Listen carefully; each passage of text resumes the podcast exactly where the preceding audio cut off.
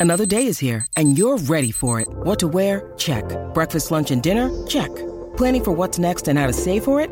That's where Bank of America can help. For your financial to-dos, Bank of America has experts ready to help get you closer to your goals. Get started at one of our local financial centers or 24-7 in our mobile banking app. Find a location near you at bankofamerica.com slash talk to us. What would you like the power to do?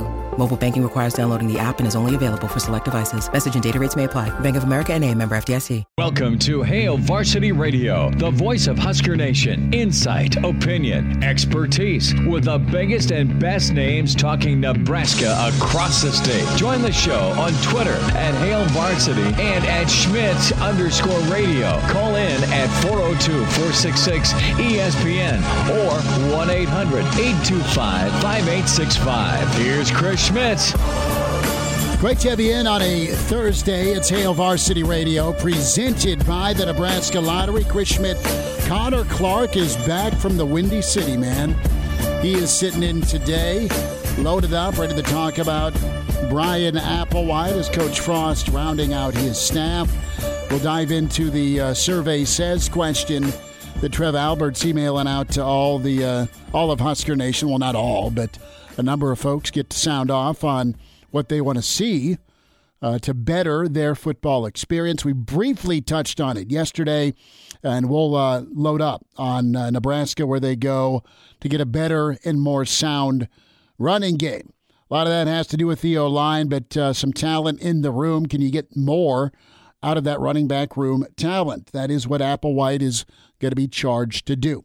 Numbers to get in 466 3776 466 3776 1 800 825 5865. Find us on Twitter, Chris Schmitz at Schmitz underscore radio or Connor Clark, C underscore Clark underscore 27.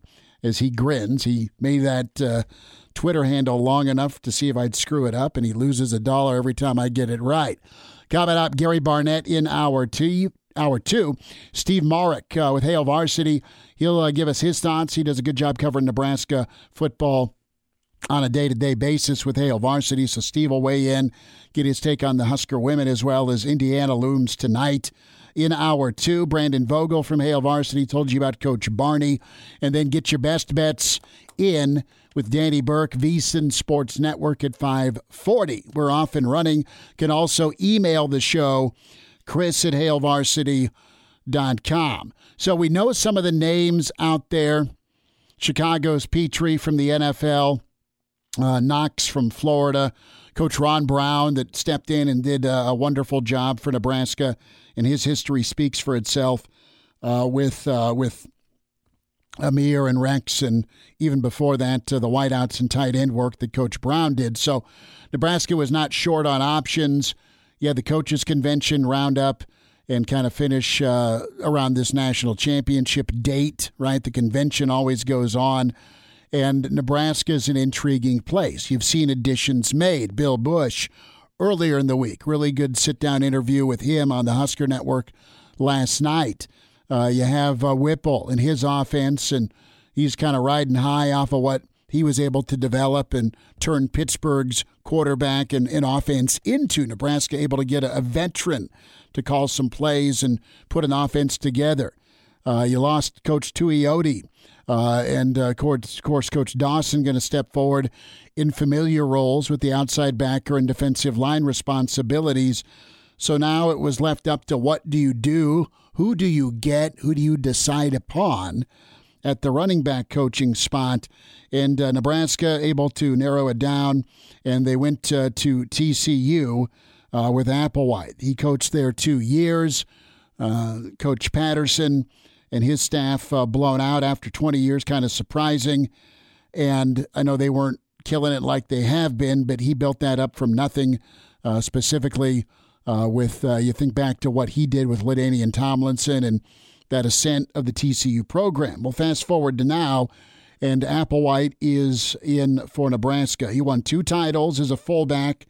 He's paid dues. He's worked his way up the coaching ranks, and uh, the thing that we got to ask ourselves here is what what's missing from the Nebraska running back position. All right, you, you moved on from four assistants, one of those being Ryan Held. Ryan Held did a marvelous job recruiting. Nebraska's had some attrition, uh, not unlike many programs in the running back room. A, a change has been made, and now Nebraska goes and gets a guy that has quite a bit of experience at different reg- regions, different levels of college football. And what I need in a running back coach is this I need certainty, I need confidence, I need a guy that is going to be able Monday through Thursday to take the talent he either brings in or inherits and develop. Did you know Rex Burkhead and Roy Helu and Ameer Abdullah could be good? Yeah. You know Brandon Jackson was going to be pretty decent? You hope so.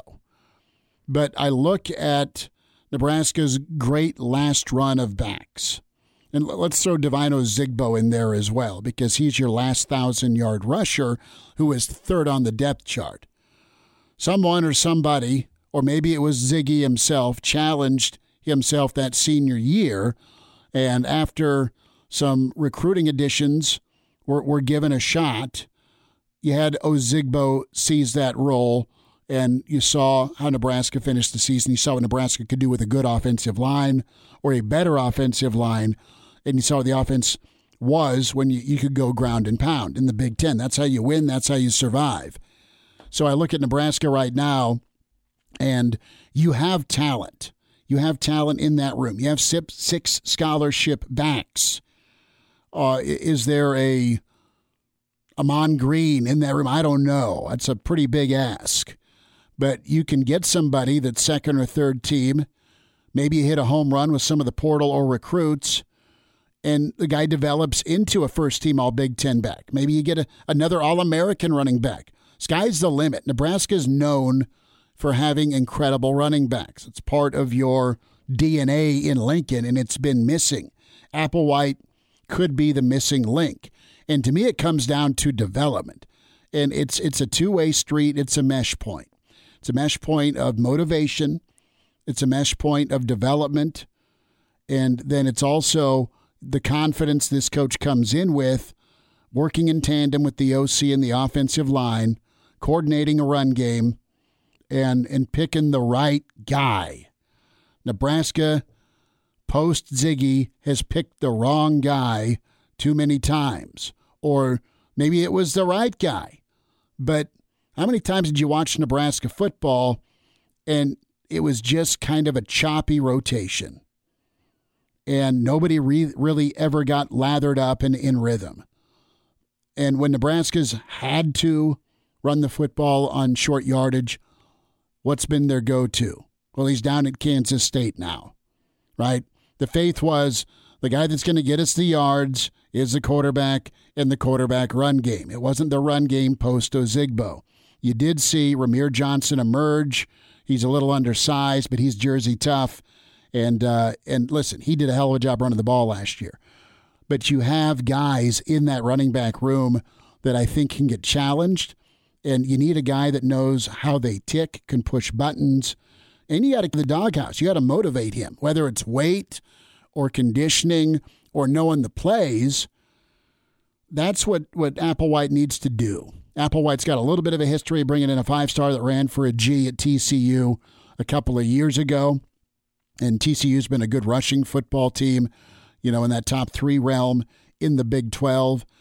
Uh, you can get back into Texas recruiting, presumably, with uh, Applewhite. He worked for Joe Glenn. Joe Glenn's uh, a legend in, in Nebraska and was Uh, a lot of fun to, to see him get, get things going at Wyoming. So listen, this is this is a smart, not safe. I think it'll turn out to be a safe hire. It's not a risk, but I think it's a smart hire because you've got a guy like Mickey Joseph that's climbed the ladder for two decades and isn't always wondering, isn't always trying to jump to the next big thing. I look at a guy like Applewhite when I see his rise.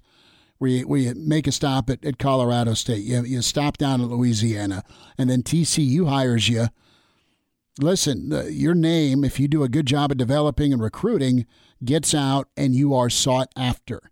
That's what this position and this hire this this choice seems to be like to me. I think Scott Frost looked at a lot of things. I think Scott probably listened to some people. Who's out there looking at our situation? Who can we get? Who's willing to kind of bet on us with this one year? Let's prove it and let's all get extended, right? Let's get to a bowl game if you're a Nebraska fan. But uh, it's a good, good story by Sam McKewon in the World Herald. Uh, and we're working on getting Joe Glenn tomorrow. But uh, Joe uh, had some some glowing things to say about Applewhite, and and he's just it sounds like he's a positive energy guy. Okay, uh, and he'll be able to motivate. He'll be able to button push. He'll be able to get a lot out of the running backs. I sensed frustration with some of Nebraska's running backs because Rahmir was a, a, pretty high profile recruit, was on a milk carton, uh, got challenged by Ryan Held, and, and you saw Rahmir emerge. Okay. Uh, you got Markese Stepp. Uh, you haven't seen much of him. You still have him around, and can he can he unlock what made him a, a Notre Dame and USC recruit? Uh, those are all fair questions. I'm interested here to see where Nebraska goes, and it's going to hinge on the offensive line being good to run the football, but it's also going to hinge on finding uh, some backs that stick around. Ronald Thompkins, high profile guy, gone. Sevion Morrison playing for Coach Leopold down at Kansas. Marvin Scott, you saw Marvin do some nice things, but you just didn't see enough of him. In my humble opinion, I think you're upgrading with Applewhite because he'll be able to to set on a rotation and find a back that can do work for Nebraska. It's not going to be musical chairs. And maybe he gets uh, Yant and turns Yant into uh, an all Big Ten caliber back. You have Gabe Ervin coming off injury. Uh, sky's the limit for that kid. This is a change that was made, and uh, you also don't forget have Jackson coming in from A and M, and uh, of course uh, Minnesota's pride and joy, the reigning football player of the year uh, with Minnesota. So it's um, it's a nice get for Nebraska. It's got to work, and uh, let's let's everybody get on the same page and make running the football a priority. That's not a a question mark. That's that's been it with Nebraska in their run game. You can't put it all on the running backs. You can't put it all on the running back coach. Uh, offense wide, it's been an issue, and there's been lack of trust. Yeah, and I think uh, one thing that you mentioned earlier about Rahmir Johnson emerging once Ryan Held started to challenge him and push him, and I think that's something that Applewhite can bring to the table here because you mentioned before he's had to work up the ranks in coaching, and he didn't start off with a high profile job. He didn't start off with a power job. Gets hired at TCU, and now he's starting to find his way in the Power Five business that is college football. And I think that Applewhite can use that to his advantage a little bit because he's been challenged as a coach. And that has made him rise to the occasion and get to the next job and get to where he eventually wants to be, which could be Nebraska, who knows. But I think he can use that philosophy with Rahmir specifically because I don't want to call Rahmir the wrong guy as the running back for the Nebraska Cornhuskers, but I think Applewhite can do a good job of challenging Rahmir, say, hey, this is the Big Ten Conference. Nothing will be given to you, and nothing will be given to you here. You got to earn your stuff, and I think Applewhite will do a great job with that. Well, and, and he's a guy who's earned it. He's climbed the ladder. It's it's it's a great example of of work ethic. It's a great example of a guy not acting or being entitled or figuring he's owed something. And Nebraska still means something to him, that Nebraska name and, and he wants the opportunity in Lincoln. Is he looking for a gig? Yeah. But uh, there, there's a lot of coaches that be would be squeamish, perhaps, about jumping on to this staff in this situation with a head coach that, that had his pay cut. Nebraska's not not blinked though with the hires, and you have surrounded yourself with experienced coaches and coaches that can go get recruits. So in the living room, uh, I think a guy like Applewhite will be big. Uh, the high school connections uh, will be nice with uh, with Applewhite, and really that to me is is what it's about. You got to communicate. You got to stay on kids. Yeah, absolutely.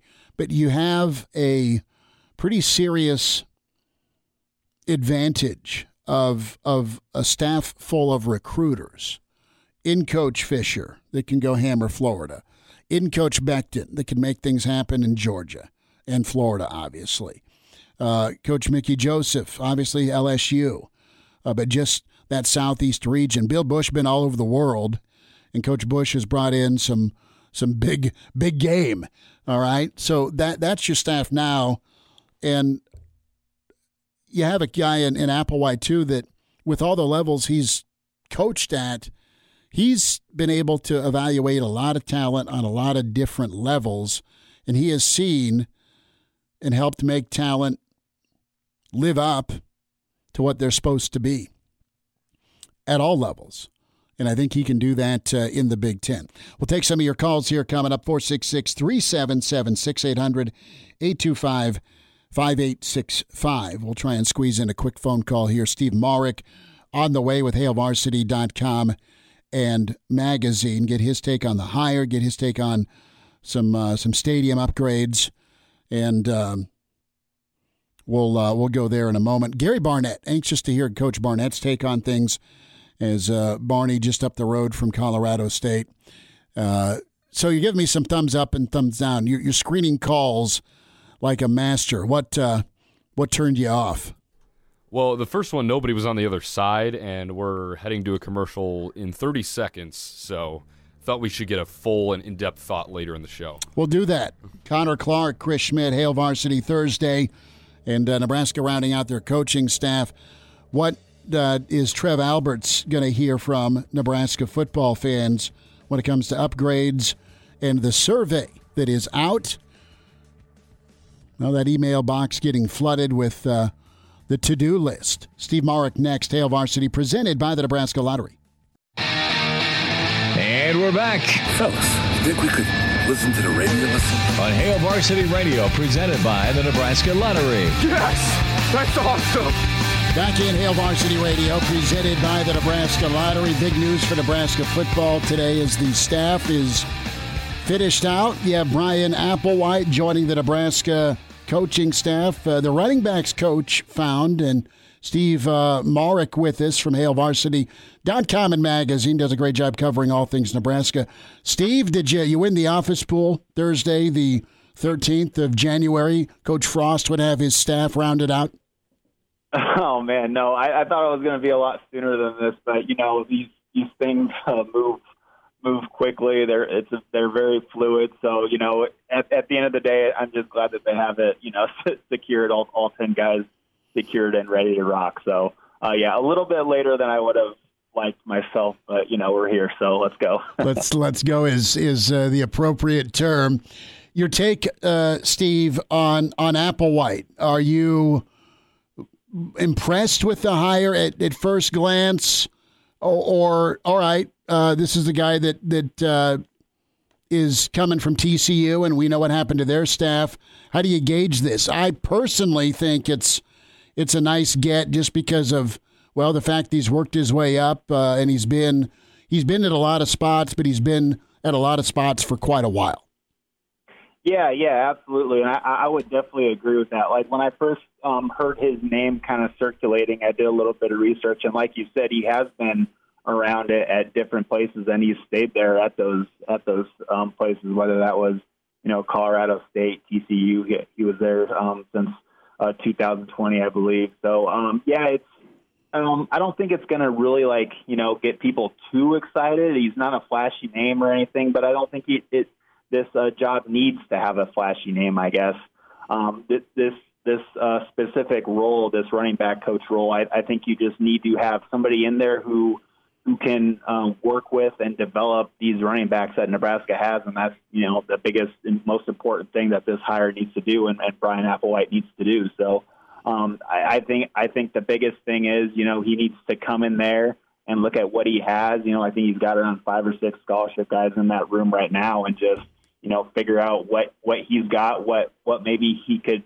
he could get. You know. Um, um, moving forward and uh, with the February signing date, maybe they're looking at even adding another guy. I know they just um, kind of um, maybe addition with DeAndre Jackson from Texas A&M, but um, who knows um, what this running back is running back room is going to look like um, once once the season gets here. But yeah, it wasn't a flashy name, but I don't think it needed to be a flashy name. Just uh, get a get a guy in here who is developed um, throughout his career, and, and I think uh, Bryan Applewhite is definitely that guy.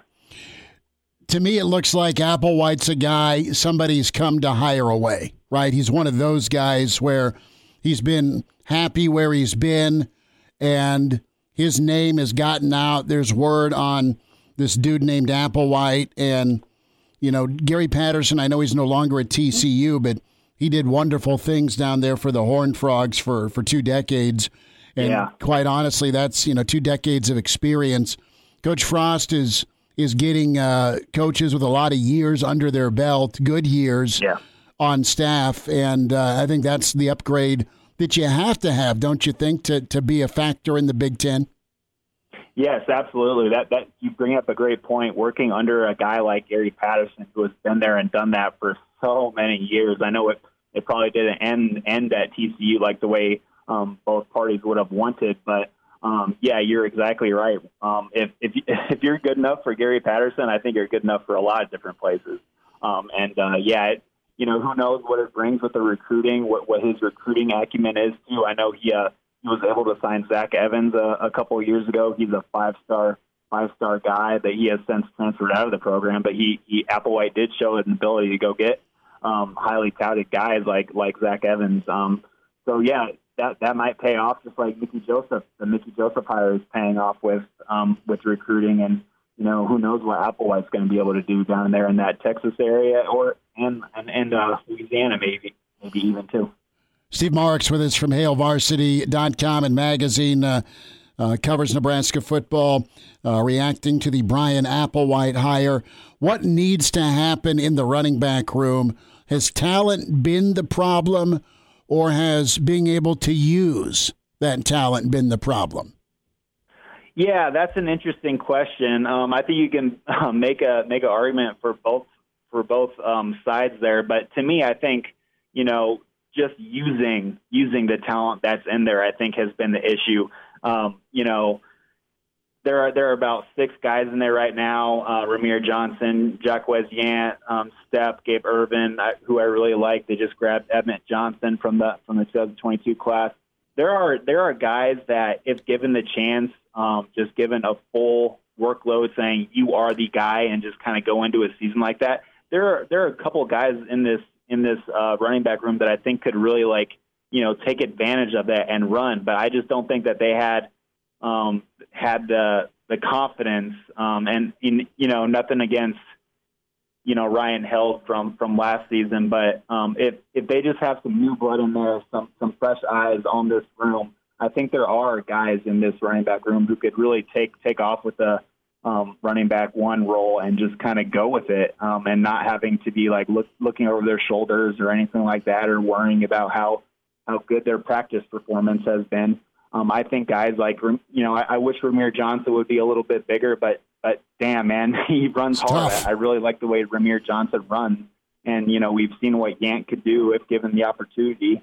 Um, you know, Stepp is kind of a, a different situation there. I'm not sure what what was going on last season, whether he was 100% healthy or not. I know he had come in come in with a foot injury with uh, USC. So, um, but yeah, I really love what Gabe Ervin showed early before his um, season-ending knee injury. But but yeah, I think I like I like what they have at the running back room. Do I wish they had the guy, like a guy, kind of step up and take control of the room? Of course I do, but you know maybe with the, maybe with Applewhite in the mix now, some one of these one of these guys will be able to get the opportunity to do that and not have to, you know, look over his shoulder the whole time.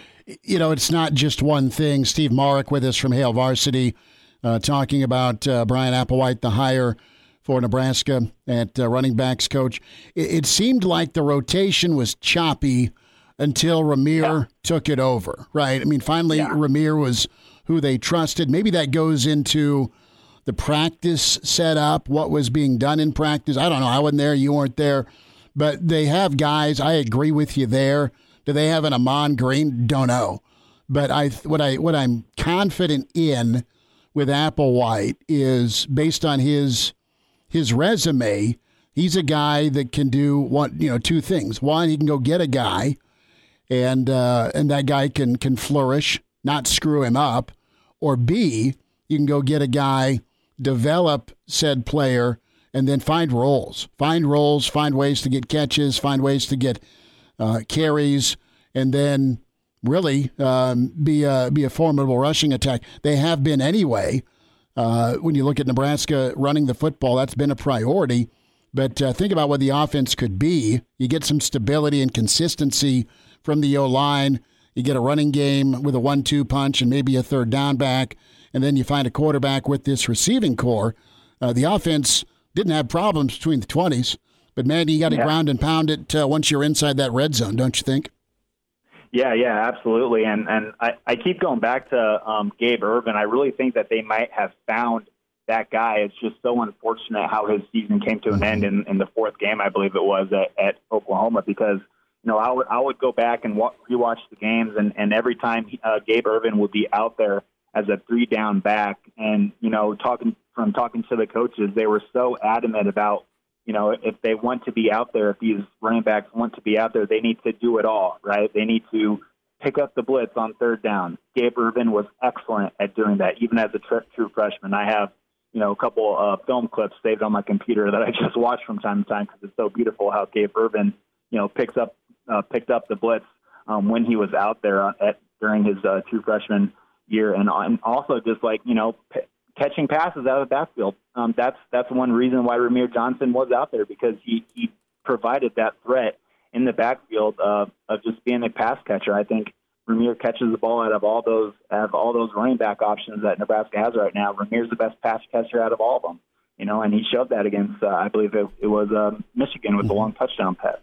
Um, so yeah, you're you're definitely right. You know, with with the Applewhite Applewhite coming in here and and kind of looking at what he has or you know he's going to put his own stamp on it and he's going to you know develop them his own way. And you know I trust that. I trust that you know going back to um at during his time with TCU if if he's if he was good for um Patterson Gary Patterson he's definitely good for good good for me here. Steve, when should Bryan Applewhite know his guy in the rotation? Whether that's throughout the offseason, in the winter camps, in summer camp, or in fall camp, when should Applewhite have his guy in the rotation?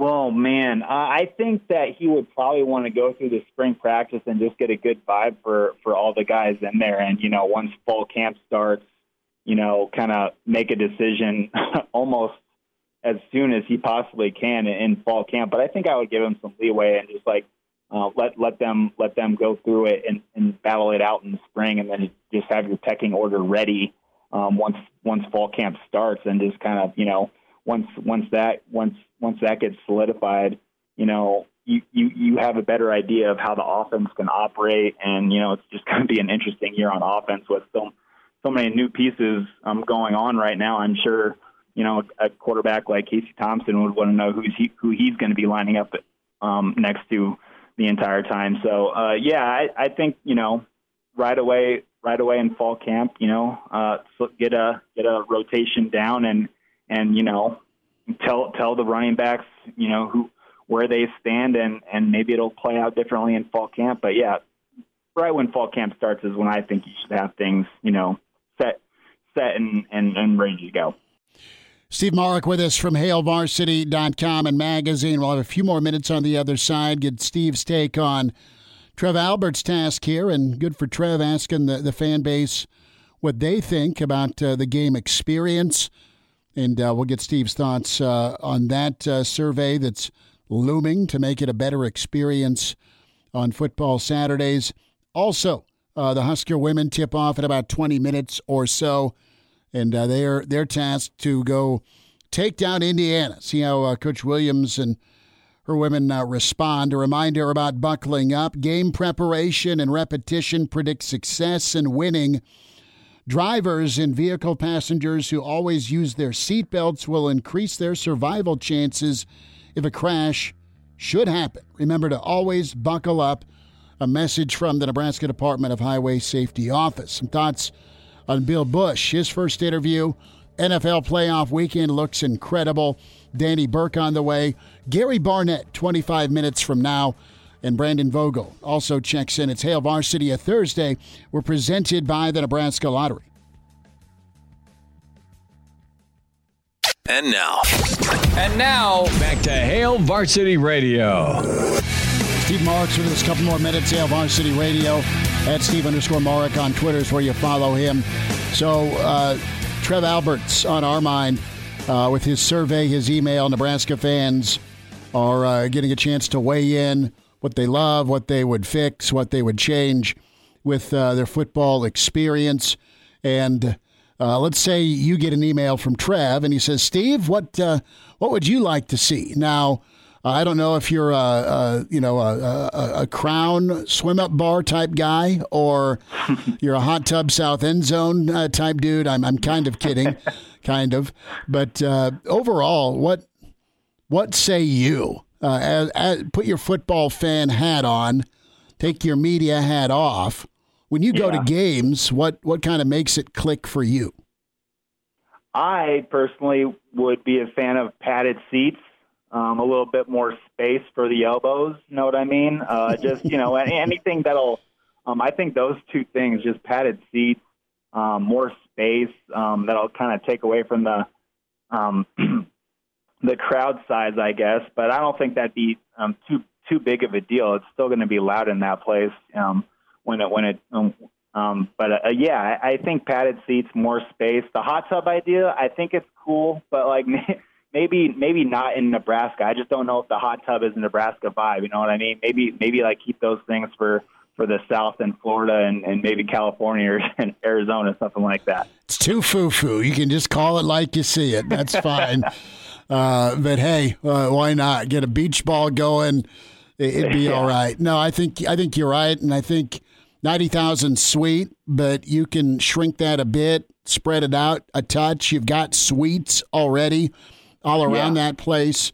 Uh, you're gonna. I think Trev's gonna get a slew of email saying I'll go, but what's gonna keep me coming back is is wins. Uh, put yeah. together a good product, and it doesn't have to be the Taj Mahal. Uh, they're working on that with this staff and the recruiting efforts and the portal, of course.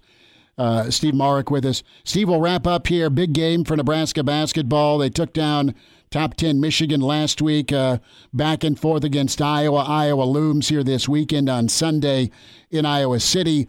Now Nebraska heads to Indiana tonight. Uh, tip off here in a little while. You do a great job covering the Husker women. Uh, listen, matchup wise, is this a better matchup despite Indiana's ranking when we look at the, the personnel Nebraska has versus IU? Yeah, it'll be kind of an interesting uh, contrast. I think. I think uh, like Indiana, they do not. I noticed that they do not shoot a ton of threes. They're uh, way down in the Big Big Ten cellar in average threes made per game. So they, but they, um, you know, they have some size and they and they like to go at the bucket. So I think Nebraska's going to have to put their hard hats on here and, and and toughen up against a really, really, really good Indiana team who has, you know, beaten some really good teams already. Um, and they had a a really good um, kind of off season, off off uh, non conference schedule as well. A lot tougher than what the Huskers had. Um, but yeah, it's it's going to be really a contrasting style, I think. But we'll, we'll, we'll see if you know if the, if the shots go down early. You know the way Nebraska can run and use their use their speed and, and their shot making behind the arc. I think that I think that could uh, be something that really uh, keeps them in this game. And if they could get out of there with Indiana, boy, you got that match, that rematch with the Hawkeyes coming right up uh, on Sunday, Sunday afternoon. So it's it's going to be a really interesting game and, and one that I think that you know if the shots fall early, uh, Nebraska can use their their kind of smallest guards to just you know get that turn that thing into a track meet and see if Indiana can keep up. Last thought here, Steve Marik with us, HailVarsity.com and magazine at Steve underscore Marik on Twitter is where you follow him. If you were to give me a power ranking right now, where do you slot the Husker women in the Big Ten? Oh man, um, let's. I I think that they're kind of uh, in the middle of the pack right now. Honestly, um, they like that Michigan State. That Michigan State game uh, really hurt them, and you could tell uh, listening to Amy Williams after the game that it really hurt her that they got out rebounded and just basically um, just played their worst game of their um, entire season at Michigan State to start off the the Big Ten slate um, with a loss. I know they had played uh, Minnesota and beat them earlier in the season, but uh, it was just a tough loss at Michigan State, but you know, then they come back and they and they just trounce by by 21 points Michigan, a, a top 10 number number eight rated Michigan team, and then they really hang and they they go back and forth and trade punches with a really good Iowa team too, with one of the best mm, college basketball players in in America with uh, Caitlin Clark. So um, they they've showed that they can beat and hang with the top top tier teams, but they also showed that you know that. They, that Michigan State, I just keep going back to it. Mm-hmm. Um, that that was just a bad loss, and uh, you know it, it's a little early, I guess, um, right now. There's so much basketball left to be played, but I'd, I'd I'd slot them around, you know, number three, number four, number five, something like that in Big Ten. Good stuff. Steve Marik with us from Hail Varsity. Steve, have a good weekend. Appreciate your time. Yeah, you too, Chris. Thank you for having me on. Good to hear from Steve. Uh, Husker women about uh, 12 minutes away or so, so they'll uh, be in action. Chris Schmidt, Connor Clark, Gary Barnett uh, on the way. NFL thoughts with Danny Burke from VSiN Sports Network and Brandon Vogel. So, Connor, let's get into that uh, upgrades, updates with Memorial Stadium. Stadium's awesome. I mean, there's no place like it. Been going there since I could walk, and uh, now getting to cover Nebraska is a, a ton of fun you know, you're from out of state, but you uh, chose Nebraska. You uh, are a broadcasting major, so sports in your blood, and you've had family down to check out games. Tell me what you think here, as an outside dude, a guy that's from Chicago, and you're you're hunkering down, and you're either braving the cold or dealing with the heat. How's the uh, the viewing experience been? Taking the result of the game out of the equation, just from a comfort level. What say you out of state? Well, I know Steve said that padded seating would be nice, but I'm in the student section when I go to games. So I'm standing the whole time. I'm on the middle benches. My feet are up there. So it doesn't really matter about how comfortable I am because it's probably going to be uncomfortable. I would say, and this might be an odd answer, but I think a better speaker system in the stadium okay. is, is warranted because it's on the one side above the Jumbotron. And if you could get quality speakers around that place and you hear that bass for Sirius come in, and that place just starts buzzing like it already does. But I feel like that can make it even better. And then like when they play music on third downs mm-hmm. and stuff, trying to get the people into it. Thunderstruck, for example, mm-hmm. in between the quarters. I think that could just bring a whole other element and a whole other uh, addition of electricity to the stadium. But as you said, I mean, Memorial Stadium is a cathedral of college football, so there's not much to change there. Just better results on Saturdays can kind of make your own uh, entertainment. What about the student section in general? Now, when I was a student, we were on the east side, and we would kind of do the lottery, and we had uh, uh, Rhino, uh, affectionately known as Rhino. His job was to, to make sure the crown got in and pick us a good spot. So we were all a block together. I know it's a little different now, but you guys are, I don't want to say exiled, but you're in that little sliver of, is it the southeast corner? Yeah, it's east and south, so you can right. pick. So that that's where you're at. Should you guys be a little bit closer? I mean, from to the action, and I know uh, donors of substance pay for for the seats, right? But you guys could be more of a twelfth man. No, I, I think where we are is, is, a pretty good spot. I mean, I have no complaints. We're probably halfway up the student section, so we're never under the balcony. We get there early enough, but mm-hmm. not like crazy early. But I mean, every time I've gone to a game, I've had a, a good spot and a good line of sight for the game. So, really, no complaints with the student section there. We'll uh, wind down hour one. Can email Chris at HailVarsity.com. Uh, last segment, open phones too. 466 3776 or 800 825 5865. And now. And now, back to Hail Varsity Radio. One final time this hour, Hail Varsity, presented by the Nebraska Lottery. Bill Busch on the radio, taking over a unit 129 out of 130. Eh. And uh, the to do list uh, Bill Busch said all the right things, but he's shown the ability to make sure what's said is done. And uh, that's details, that's high effort, and uh, that is the margin for error and reality of the importance of special teams. And when you see teams, and quoting him here, that are sloppy, you don't try and block field goals or take one step and jog off the field, or the kickoff team, they don't buzz all the way to the end zone. It's a perception thing. You know, as an opponent, you have an advantage. So, Busch, known as a recruiter, a really good developer. He's been on different parts of the defensive side of the ball. And he has been phenomenal uh, in the living rooms, and he's tireless with it.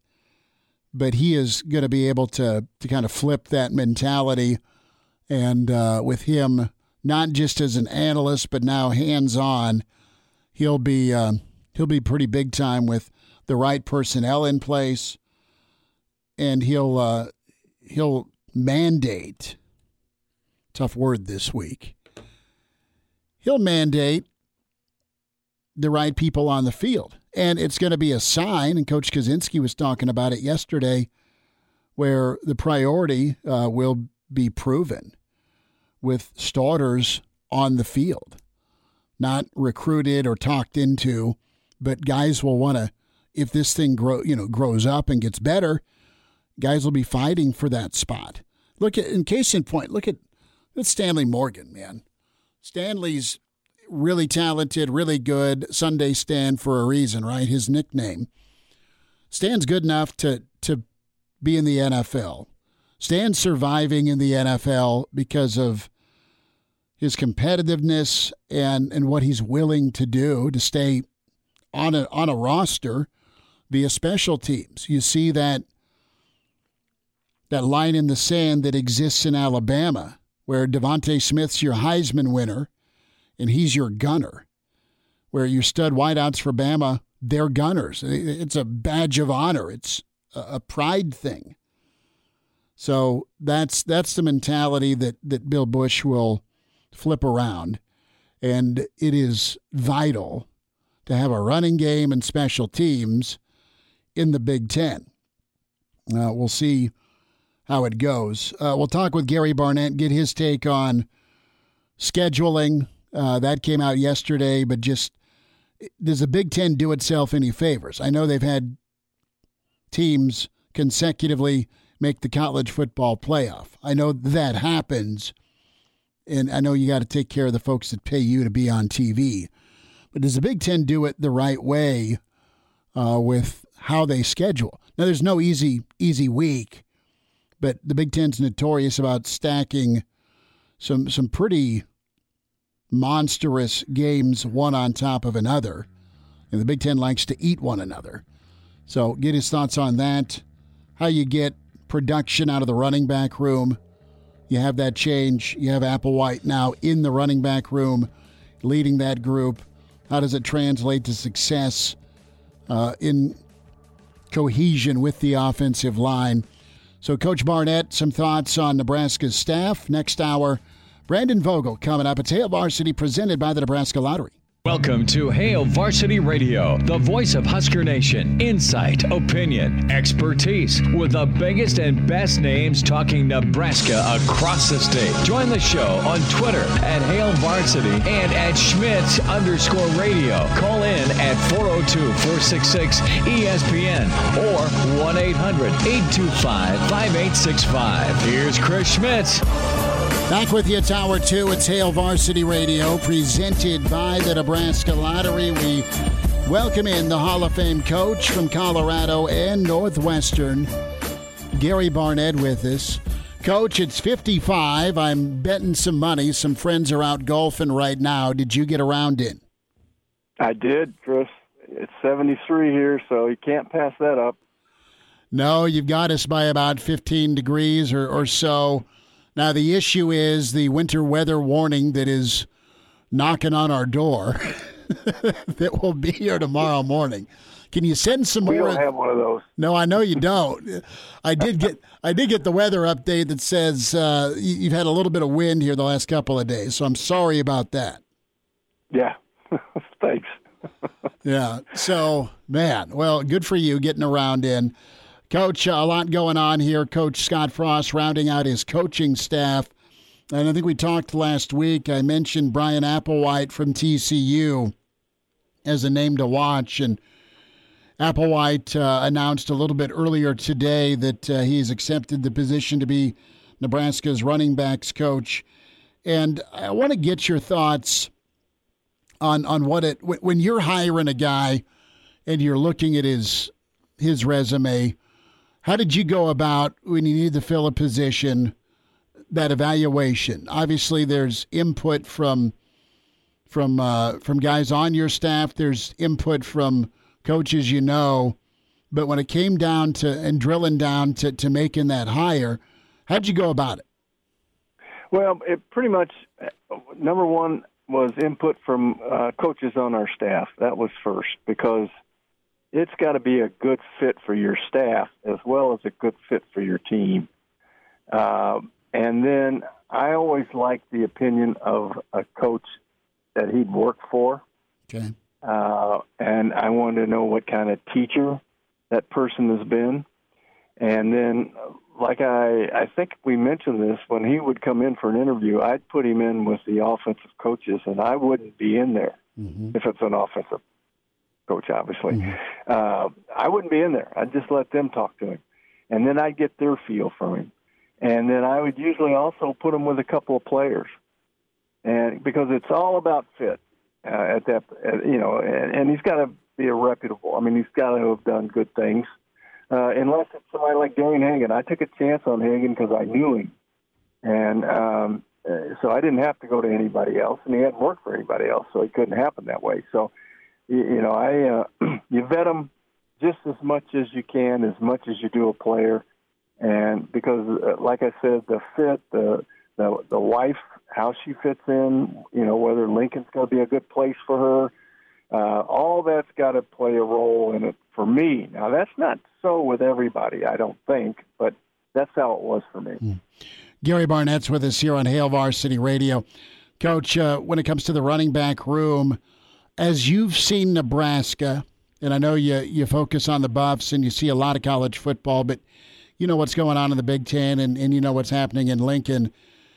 You know, what do you chalk up Nebraska's underperformance at running back too. I you can look at the the recruiting rankings, okay, and you can look at the attrition as well. Uh, and I know things all started up front as well with the offensive line. That said, Nebraska's running back room hasn't been like Nebraska's running back room used to be when you played against Nebraska. Why why has it been off in, in your opinion? Well, I'm not sure because I'm not in there, Chris. There mm-hmm. hasn't been a, a difference maker at that position. Uh, but your your initial question is what do you do when you first go in? And first thing you do is you say these are our this is our responsibility. It's in the offensive line's responsibility. It's not it's not play calling.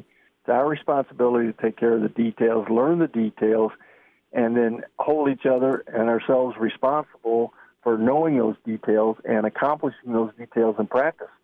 So you, you don't put on anybody but you, mm. and um, and then you go about finding out who is the most detailed and who is the closest being a difference maker that you have on your on your team. Coach, with uh, Applewhite's resume, uh, he's been at a few different spots. TCU before their staff was was let go. Colorado State up the road from you for five years uh, uh, Louisiana Monroe for five years, uh, Montana State, and then, of course, Wyoming under Joe Glenn for six years.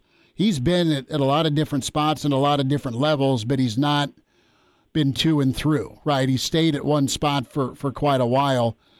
Is is he a guy that when you're looking to hire a guy, you go, okay, he's he's stayed in one spot and he's probably been hired away to uh, to a higher level. Does that impress you? Does does it does his resume and ability to kind of climb the ladder impress you? You know, it does, and I think that plays a part in in, in your hiring.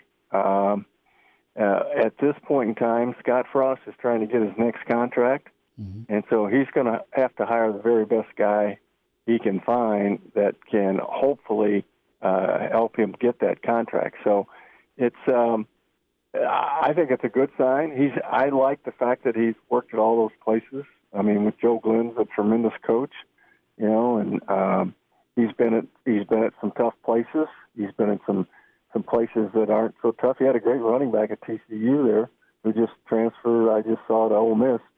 Um, so you know, he he's got a really good resume, and I think now it just comes down to the fit with with the staff and players. Gary Barnett is with us on Hail Varsity Radio. And Gary, we were talking earlier about how Applewhite's kind of working his way up the totem pole, as we've talked about a lot on this show today, but he's been able to kind of earn his stuff in the coaching realm of college football. And we also talked about how Rahmir Johnson really excelled when Ryan Held challenged him in that running back room last year. So my my thought is for you is how can Applewhite's ability to work through harder times and get to where he wants to be, how can that rub off on Rahmir Johnson? Well, you you bring all your experiences into that room, and you know you've got to, uh, as a coach, you've got to go earn their respect. Uh, you, you know you're going to get a certain degree of it just because you're the coach, and that's the way it's supposed to be. But you have to earn their respect to get them to totally buy into the way you're going to coach them and um, you know that that's just got to be his personality and the way he does that. He understands that. He's been in he's he's been in the fray enough to know that that's what he's going to have to do. He knows he's going to challenge these guys, but they're only going to accept the challenge if they really respect where you're coming from. And I and I think building that respect is is key right now for him. A few minutes here, Gary Barnett with us, Hail Varsity Radio. Coach, how did you go about it uh, when you were a position coach? Because you spent time with fullbacks and quarterbacks, and you had some some ball players and some guys you you recruited really well, and you got that buy-in. How uh, how did you approach it from your your early part of your career to um, to to eventually being the head coach? You, you, you laid out how you get the, the, the buy-in and the fact that you want the respect, but what was your method? Well, my method was details. Was you know you're not going to play till you got the details down, and then uh, once you got the details down, you know, we have to be able to count on you to block. We have to be able to count on you to, to uh, get in the right protection. You know, that's you're a, you have to be a total player. Uh, you got to know where to be in pass protection. You've got to know how to pass block. You've got to be, uh, you know, you're gonna you're gonna play against over uh, much bigger guys than you on certain blitzes. Uh, you know, to be detailed, you're to have to know technique, and you're to have to be able to stick your nose in there. So to me, it was all about knowing your assignments first, and uh, and then using your ability. You got trust They're all wouldn't be there if they didn't have some ability, but uh, they're going to make use of that ability if they know the details of their position. And you've got you've got to show everybody in that room, and you got to show everybody in that offense that you know what you're doing, so that the coach is going to play you and that's the way I would go about it. I had fullbacks and and quarterbacks uh, you know nine, eight years, not almost nine years. So, um, you know, I I had all the running backs my first year, then I had fullbacks and quarterbacks my second year. So I had a back all the time, and uh, you know, there's a certain degree of toughness, but the most important thing is is the details of it. Are you going to be where we need you to be when the play's called the way it's called. Is it tougher now with the ability to to transfer uh, the portal option for kids? If and I think I mean we've seen a lot of Nebraska backs move on. Okay, in the last few years, and I, I don't know why that is, other than there's always a lot of running backs in the room and there's only one football, and you're going to need a rotation. I mean, coach, you you had uh, Autry at Northwestern, and you had some really good backs at Colorado, but you were able to to kind of divvy it up and and have some depth and not much drop off. Guys got to get that, and some maybe understand it sooner than others. So my thought is is this: is it just a, with this being a different world? Is it a harder ask in football for coaches just because of the kids' ability to leave whenever the heck they want? Well, I I don't think the ask becomes any different because of the portal. I think the portal has made it all difficult. If we had the portal when I was at Northwestern, Darnell Autry would never have he would never have seen a sophomore year of college football at Northwestern. Mm. Um, Colorado today just lost the offensive player of the year two years ago in the Pac-12. Uh, he just transferred as a running back. So yeah, is it hard? Yeah, it's hard. And uh, you know, but coaching the position doesn't change. you know, if they're gonna if they're gonna leave, they're gonna leave. But your your job is to get the best player on the field that knows his assignments and hopefully is a difference maker. Coach, I want to talk Big Ten here, and uh, I thought with the, the schedule came out, and does the Big Ten do itself any favors with, with how they stack the schedule? This isn't a Nebraska question. This is time in and time out. And, and in the Big Ten, it doesn't feel like there's an off week anyway because someone can come up and bite you, whether they have three wins or five wins. Uh, but it seems like the way a lot of the Big Ten teams close that's Iowa, that's Nebraska, that's Wisconsin that's uh, Michigan.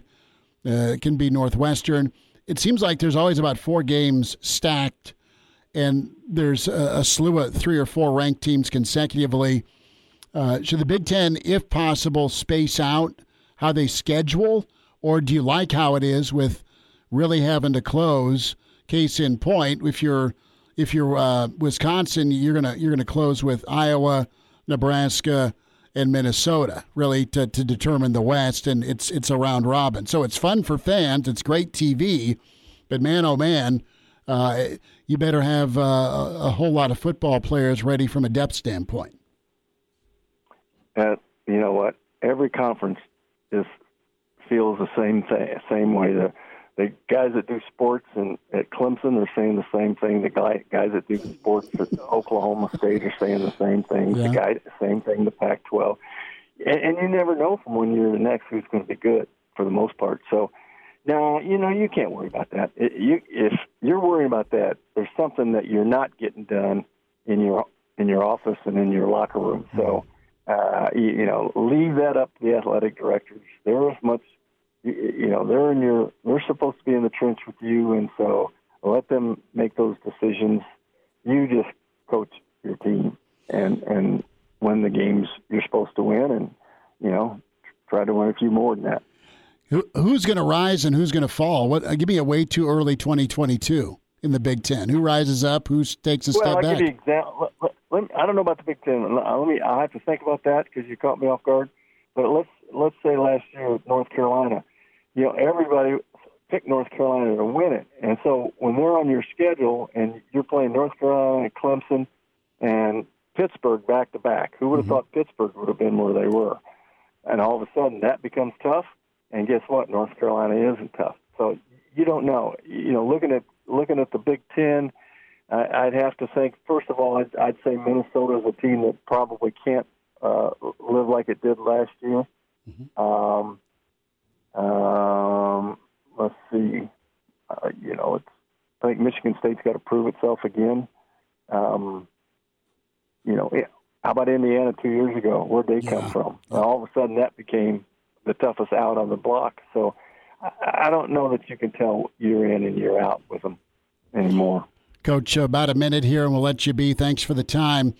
Georgia, Bama, smash mouth, big bodies, physical. It was a fun ball game asking how long did Georgia take to build up to this? I mean, was it from day one with Kirby, or did they really kind of hit their stride? I know they played for a title in 18, but tell me about this process to win it for Georgia, uh, the timeline. Well, first of all, Georgia's one of those programs that's always going to be blessed with players and access to players because of where they are. Mm-hmm. And so uh, this isn't as tough a build as, as it is other places. So I mean, I, I don't. Uh, I, I, they've had players. They just needed the right combination of players and coaches. I mean, you wouldn't have said Stetson Bennett was one of those players that should be there, but he was. It, it always it's always the right mix and the right combination of everything. It's not just one thing, but coaches, players, the, the right people up front. Mm. Uh, a quarterback who doesn't make mistakes, although he made his share this year. But you know, it's. Um, and they didn't have a running back that that's an All American, but they had two guys that played really well. So I, I think it's it's it's one of those things where they just got it all together, and they should be they could get it all together almost every year because they have access to best players, mm. and they have for years and years and years. I almost took the Georgia job uh, in 1996. Oh wow! And trust me, they had a bunch of players then, and uh, it's you know, it's they're just one of those fortunate places. Coach, have a great weekend. Hit them far and straight. Thanks for the time today. All right, bud. Good being with you. And we're back. Fellas, think we could listen to the radio listen? On Hail Varsity Radio, presented by the Nebraska Lottery. Yes! That's awesome! Big thanks to Gary Barnett. Good uh, get caught up with him on coaches that climb up the ladder. Nice work by Nebraska to get Applewhite in that running back room. We welcome in managing editor with HailVarsity.com and magazine, Brandon L. Vogel on Twitter's where you follow Brandon. Get his book, Dream Like a Champion, uh, with him and John Cook. Vogue's a, a pretty eventful news week with Bill Busch officially uh, becoming the special teams coordinator, and of course, Bryan Applewhite right now. And uh, I want to gauge your take here on Applewhite and what sticks out to you about his addition. There, there's names we've heard, but this is who's Coach Frost uh, pulled the trigger on. Yeah, I think um, the TCU run game, kind of under his his direct watch over the past two seasons, stands out. They were pretty good both years, um, and and this year didn't quite go the way that I think TCU fans would have hoped it would, but it wasn't the result of the the running game. So th- that's pretty good. Anytime you can get a coach who's kind of lived in that Texas ecosystem and had to to recruit in that, I think is a bonus. So, all things considered, uh, you've got kind of an up and comer coach, I think, for for Nebraska that that makes a lot of sense. And you add some newness to the staff, which you know that's that's never a guarantee. It's, it's never a guarantee that kind of going with the the the new the new ideas is, is going to work. But at this point, I think that's that's kind of what Nebraska needs. Well, you've got different voices. I mean, for the first time in a long time, you made changes, and uh, you've got a uh, pretty diverse staff of guys from different spots. You have Big Twelve in in the form of Applewhite, and he climbed his way up from from some some lower level, you know, Division two, Division three, Wyoming, and of course um, his time uh, at Colorado State. And, and then you look at uh, Donovan uh, from Notre Dame, a GA, and then you're taken from the NFL there. Uh, Mickey from uh, LSU, of course, and also Bill Busch from the SEC. It's it, it's impressive. Now Nebraska's running backs have to be a difference maker. You're going to have a quarterback, presumably, that's not uh, not incapable of making plays with his legs but he isn't built like Adrian. So the run game will need to be a reality. And why do you think the running back room's underperformed the last few years? Let's say post Ozigbo.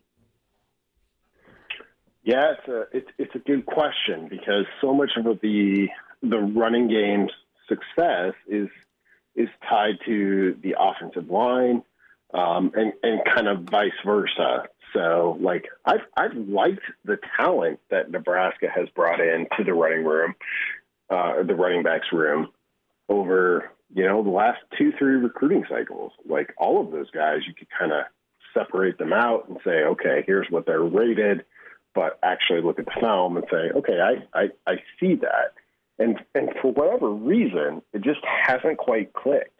So so kind of the marriage between Applewhite and Raiola, the you know two guys that, that that really didn't have much of a connection to to Nebraska football prior to this point is is kind of the key to the whole 2022 season for me. Like they have to be able to hand the ball off and run the football that way because Adrian Martinez was great. He he kind of presented a theoretical problem in my mind, and I don't mean that as any slight to him, as in like he was so good running the football that you almost had to use him. And now you've got a guy who, you know, we'll see how this this quarterback competition shakes out. We'll see if Nebraska adds somebody else through the transfer portal. But if Charles Thompson, the, the most experienced, um, or excuse me, Casey Thompson, the, okay. the most experienced. uh, Charles Thompson, I don't know. He's he's still faster than me, so so maybe you take that. Um, but Casey Thompson, um, you know, he's a guy who you have kind of a, a different skill set there, and somebody who, if you have a really good run game, makes me feel, and, and I feel good about that addition but makes me feel a lot better about it because if you can complement that with him, which is what he had at Texas with John Robinson, um, all of a sudden you, you can do some some really big things. I think so. That's that's kind of the key question, and I think it's been the key question for Nebraska for a couple of years now. Can you get that handoff run game going? Because if you can, then a lot of these other pieces fall into place. Do you think it's been a lack of faith slash trust in the, the the running back that's taken the carry, or has it been a little bit of lack of faith and trust in the O line being able to to open a hole on third and two? Maybe the latter. I mean, it's it, it it's tough to say because with with these sort of you know questions with that like I kind of defer to the guys who who see them every day mm-hmm. versus me who sees them on Saturdays. So, like I said, I've I've liked the talent in the running back room. It's it's which makes it even harder to kind of put together. Well, well, why can't Nebraska in those games where it clearly kind of has things going? Even in those, it hasn't. You know, just said, well, we're just going to hand it off 35 times. I mean, I was looking at the I think it was the 2014 Nebraska Miami game, the the one in Lincoln, that kind of a a classic. And Ameer Abdullah had 35 carries in that game. Like that had, doesn't happen anymore. He had 200 yards so, too. right, right. So so why? And and it, and it wasn't a matter of like all of those carries of like, oh, clearly Ameer Abdullah is the the best player on the field, though he probably was and we just we just give it to him. It was like no, like this is a concerted effort to he's having success. They may be three four yard gains, and we're just going to go to that until Miami gives us a reason not to. And we haven't seen that at Nebraska in a while, and it's it's it's it's kind of a tough problem to solve. Of why hasn't that been the case? And I think some of that is well, you you don't have an Ameer Abdullah at the moment, though. Some of it also comes back to how much opportunity have you given guys to prove that they they could be that type of. We just don't know. I mean, we've seen flashes. You have Rahmir Johnson that uh, kind of took the lead. Nebraska's had somebody emerge, but it's taken them a while. They've never st- they've not started the year in the Frost era with the running back they end the season with. It's always some sort of game three, game four. All right, somebody else emerges or somebody gets hurt, whatever the case. But it seems like there was always, I don't say the wrong pick, but they someone else did better in fall camp to get the start to start the year. Well, uh, by by week three or week six, Nebraska's going a different direction at running back. I, I think that's a, that's an excellent point because even in 2018, the one year where we can kind of hold up and say, well, here's by the end of the year what it's supposed to look like. Devine Ozigbo wasn't that guy early on. So, you know, I think some of that comes down to kind of, I mean, that was a guy that they inherited um, to kind of identifying exactly what you need um, and identifying kind of the guy who's, you know, may not, you may not look at him in practice or on film and say, oh, this is the guy that does, that allows us to do everything we want to do, but the guy who shows up on Saturdays. Because, I mean, you, you sort of had that this year, um, you know, without any additional information in, in Rahmir Johnson. You know, we, we heard reports from, from fall camp that, you know, he was way down the depth chart you go to Oklahoma and you're kind of out of options. You're dealing with some injuries, and you've got a guy that all of a sudden is like, well, this is this is the healthiest guy, so he becomes our top option, and he kind of remains that top option throughout. So yeah, I think there's there's kind of a question to be answered there about just identifying exactly the guy that that gives you the best chance to win and allows you to do what you need to do from the running back position specifically. Brandon Vogel's with us. Vogues, how do you feel about the Bill Busch promotion?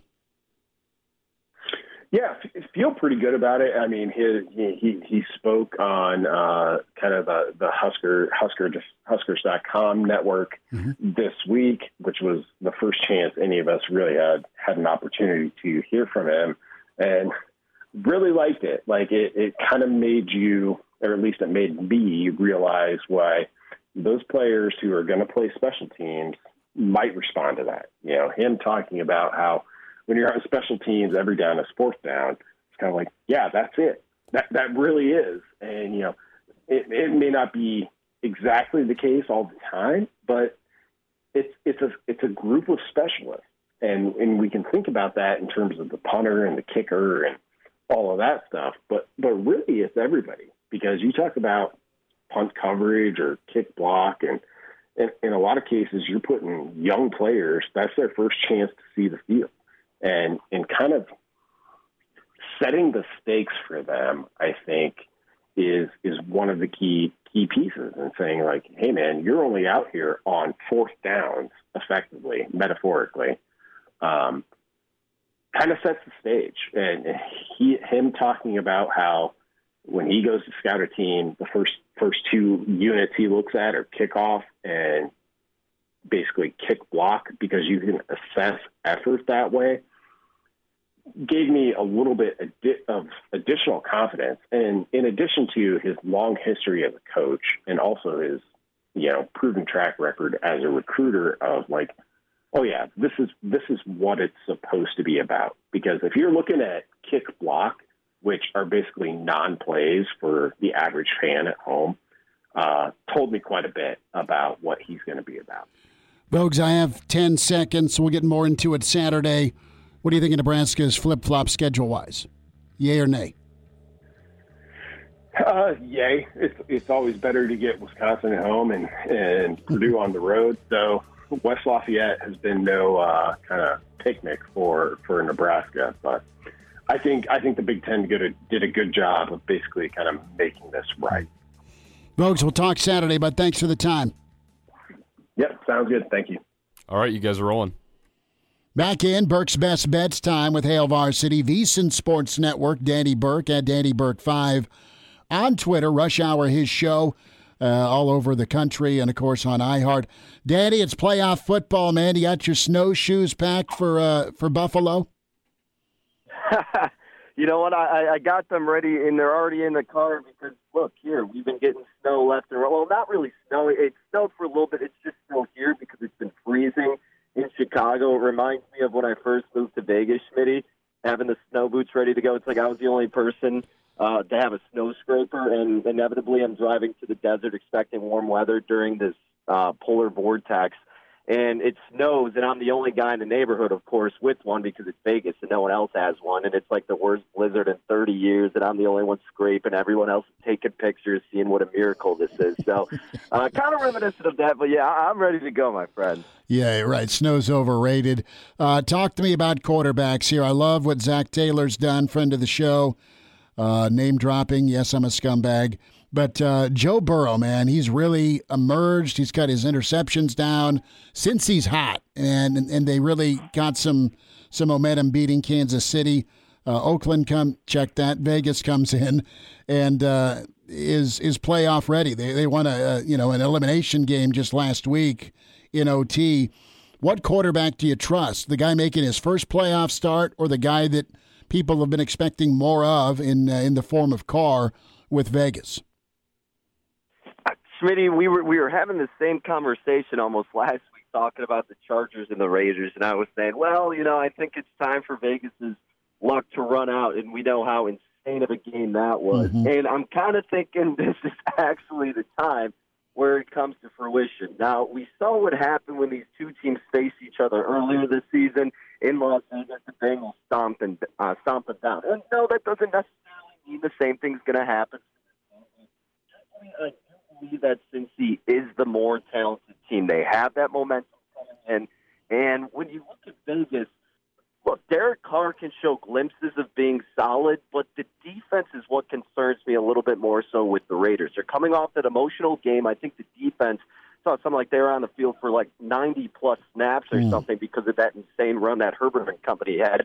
So, uh, you know, the coaching situation, Zac Taylor, I think, is fine. What he's been able to do with the squad is impressive, no doubt, but I think a lot more of that has to do with the surprise of the defense and the talent they have offensively. So, uh, it, the spread is tough because everybody wants to hammer the Bengals, but I think your best route might be to tease the, the Cincinnati Bengals down because, look, I, the Raiders could get a backdoor cover. Playoff games are wonky as is.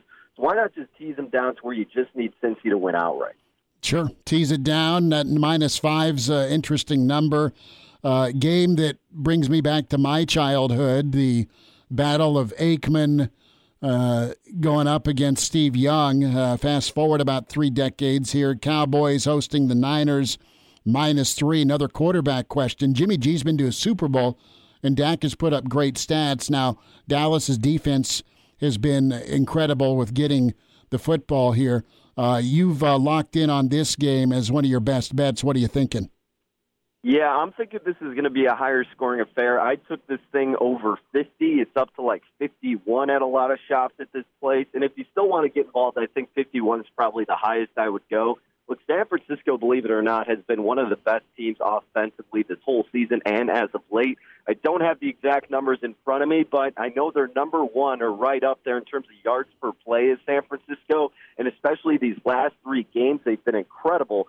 And oddly enough, the home and road splits, like they've been really solid offensively away from home, oddly enough. And Dallas, we know the offensive firepower they have. And when it comes down to Dallas, what they thrive in is their passing game. Yeah, I mean, you have Ezekiel Elliott, and Tony Pollard's been a pleasant surprise, but really, in order for them to win, they got to throw the ball, and they have a great chance to do so against the San Francisco secondary. That is really their weakness. That's their Achilles heel to this team. Everything else is pretty solid, but I feel like their secondary is what's going to hold them back potentially. So I think there's going to be a lot of points from both sides. In terms of the spread, now that it's at three and a half, hard not to look towards San Francisco. If the Cowboys get down early, that's when they're screwed. They've been terrible when they've been playing from behind this season. But if they get the early lead, then maybe you wait for an in-game opportunity to bet them even more. Because once Dallas has that comfort, they just keep the foot on the pedal and they just absolutely dominate. You saw it against the Eagles. You've seen it in other games before. And if it happens against San Fran, be hard to trust Jimmy G to come back. Danny Burke with us, Burke's Best Bets, VSiN Sports Network at Danny Burke 5. Rubber match here for the Cards and the Rams at SoFi. Cards won uh, there earlier. They've righted the ship, a big win for them uh, in Dallas a couple of weeks ago. Then they laid an egg at home against Seattle. Rams, meanwhile, uh, with Stafford, is I mean he he has got so many weapons, but he uh, he can be a little bit uh, flaky as well. A lot of quarterback questions in the opening NFL weekend to playoff action here. Do you like the Rams at home given four? I don't actually. I would gravitate toward Arizona, and I'm like low key a fan of Kyler Murray in Arizona, so I always look to root for them. But from an objective standpoint, it's not that I that I think Arizona is going to win per se, Schmidt, but I think because of what you mentioned with Stafford and his struggles that we have absolutely seen as of late, and him not having it in the big game, how would you have the confidence to lay the points with them? And you've seen the market trend toward Arizona. This thing opened like five, five and a half, and now, like you said, it's down to four. And third time around, division rival. Look, whoever wins, it's probably not going to be in impressive fashion. So I think you got to take the points with Arizona, or if you get a four and a half, or if you do a six and a half point teaser, tease up Arizona to over seven and over ten, and you get them plus ten and a half, and you get that cushion, which I think this game probably comes down to a field goal realistically, or Arizona wins. But if you want a little bit more security, maybe tease them up because I think Arizona still has enough firepower and a good enough defense to win this game. I mean, this was the top team in the league like three weeks ago, and then they lose to Detroit and do some other terrible stuff. but the playoffs are a different beast. I think Arizona has what it takes. Danny, about 90 seconds, bud. Uh, a thought on Tampa uh, as they host Philly. And then, of course, that's a huge number for the Chiefs uh, against Big Ben, minus 12 and a half. Yeah, when you're talking about that Tampa game, again, only thing I would do here is tease down the Bucks from minus eight and a half to minus two and a half. Perfect teaser, long teaser, which means you're covering the seven and the three. You're going through it with a home favorite. I think that could be a viable option with Tampa Bay. And the total going under, you've already missed the boat on the best number. We'll see if it moves a little bit, but the weather conditions are going to be awful, rain, very windy. But Tampa Bay should be able to take care of business. As for the Chiefs and Steelers, this is probably the game I want the least amount of action in. I, look, I, this is probably going to be a player prop perspective. Go over pass attempts with Big Ben. He almost got over him in that game, uh, his last home game in the first half. He almost got over him. They're going to be trailing to Kansas City and needing to throw it. So uh, consider Big Ben over his pass attempts. Probably would play that up to like 37. Danny Burke with us, Burke's Best Bets, VSiN Sports Network, Rush Hour his show, also a daily podcast from Danny Burke. And Danny, Spotify, iTunes, Google Play, folks can find your show. Absolutely, yeah. And always tweeting it out at Danny Burke5, like you said. So wherever you want to get a hold of that, I've got you covered on Twitter and then VSiN.com. Well, it's an awesome weekend of playoffs and uh, some incredible matchups, some incredible, incredible uh, storylines with quarterbacks, uh, first starts, or guys that have been drafted high finally – kind of hitting hitting home and, and making some headway in the postseason. And then uh, we'll see what type of run game Tampa can get generated as well at home in those windy conditions. Daddy, have a good rest of your weekend. Thanks for the time, man. Appreciate it, guys. Enjoy the NFL wildcard weekend and cash some bets. Miss us? Come here, brother. Give me a hug. Bring it in for the real thing. We're on call for you. Catch the podcast at hailvarsity.com, the ESPN Lincoln app, or download them on iTunes. Saddle up, partner. Back to Hail Varsity Radio. One final time, and uh, we may have typical Nebraska anger from Mother Nature going from 55 and let's fire the grill up to uh, better cover the grill because it's snow and ice and ice and snow. You were supposed to rock Fremont on Saturday with Southwest girls and boys heading that way. That's been uh, flip flopped a little bit. You did the game also uh, the other night, uh, Nebraska uh, and uh, Illinois. Illinois, duh. Yes, Nebraska and Illinois. You were back doing that on on uh, KRNU, and uh, they were there. And then the uh, the finish was the finish. Optimism level. I haven't seen a line yet for Nebraska Purdue. We don't know if Trey's going to be back yet. I'm sure there'll be a a pitch count on Trey if he is ready to go. But man, he'll be uh, he'll be a big time difference maker, just in in effort and attitude, I think, with some of his mates. That being said, you know, if you're a Nebraska basketball fan, you hope they can find more of the Ohio State, Michigan State effort, and even Illinois effort versus the uh, the Rutgers situation. This team's just tough to take right now mm-hmm. because a you can't pinpoint any consistency. You don't know what they're going to get, but you may tune in because it could be horrible. It could be okay for a while, and then they'll trade spots. And you had to go like, all right, you you tell me this. You're doing the game. You're anticipating. You're, were you just waiting for a collapse, or did you think, all right, they might have it? I thought Illinois' close was great. I don't know if I was waiting for a collapse, but it was amazing how that how quickly that game changed in the last four minutes. Like literally tie ball game. You're going back and forth 16 out of the 20 minutes of that second half, and then all of a sudden Frazier makes a play. Mm. Then all of a sudden, I believe Plummer hits a three that makes it a seven point game, and that was the largest deficit up until they ended up pulling away Illinois. That is of that second half up to that point. So it was really, and all credit to Illinois. I mean, they're a really good team. I think they're one of the better teams in the Big Ten. I have them in my personal rankings at number two right now, but I thought Nebraska played a good 36 minutes of basketball, and then Illinois, it, again, amazing how quickly that game changed. And all credit to him. And I'll give I'll give credit to Fred Hoiberg and his crew too. They they played to win, and McGowens had a good game. Verge had some bright spots. Derek Walker did a good job on he's Kofi a, He's doing a one Walker Walker needs a Medal of Honor. Right.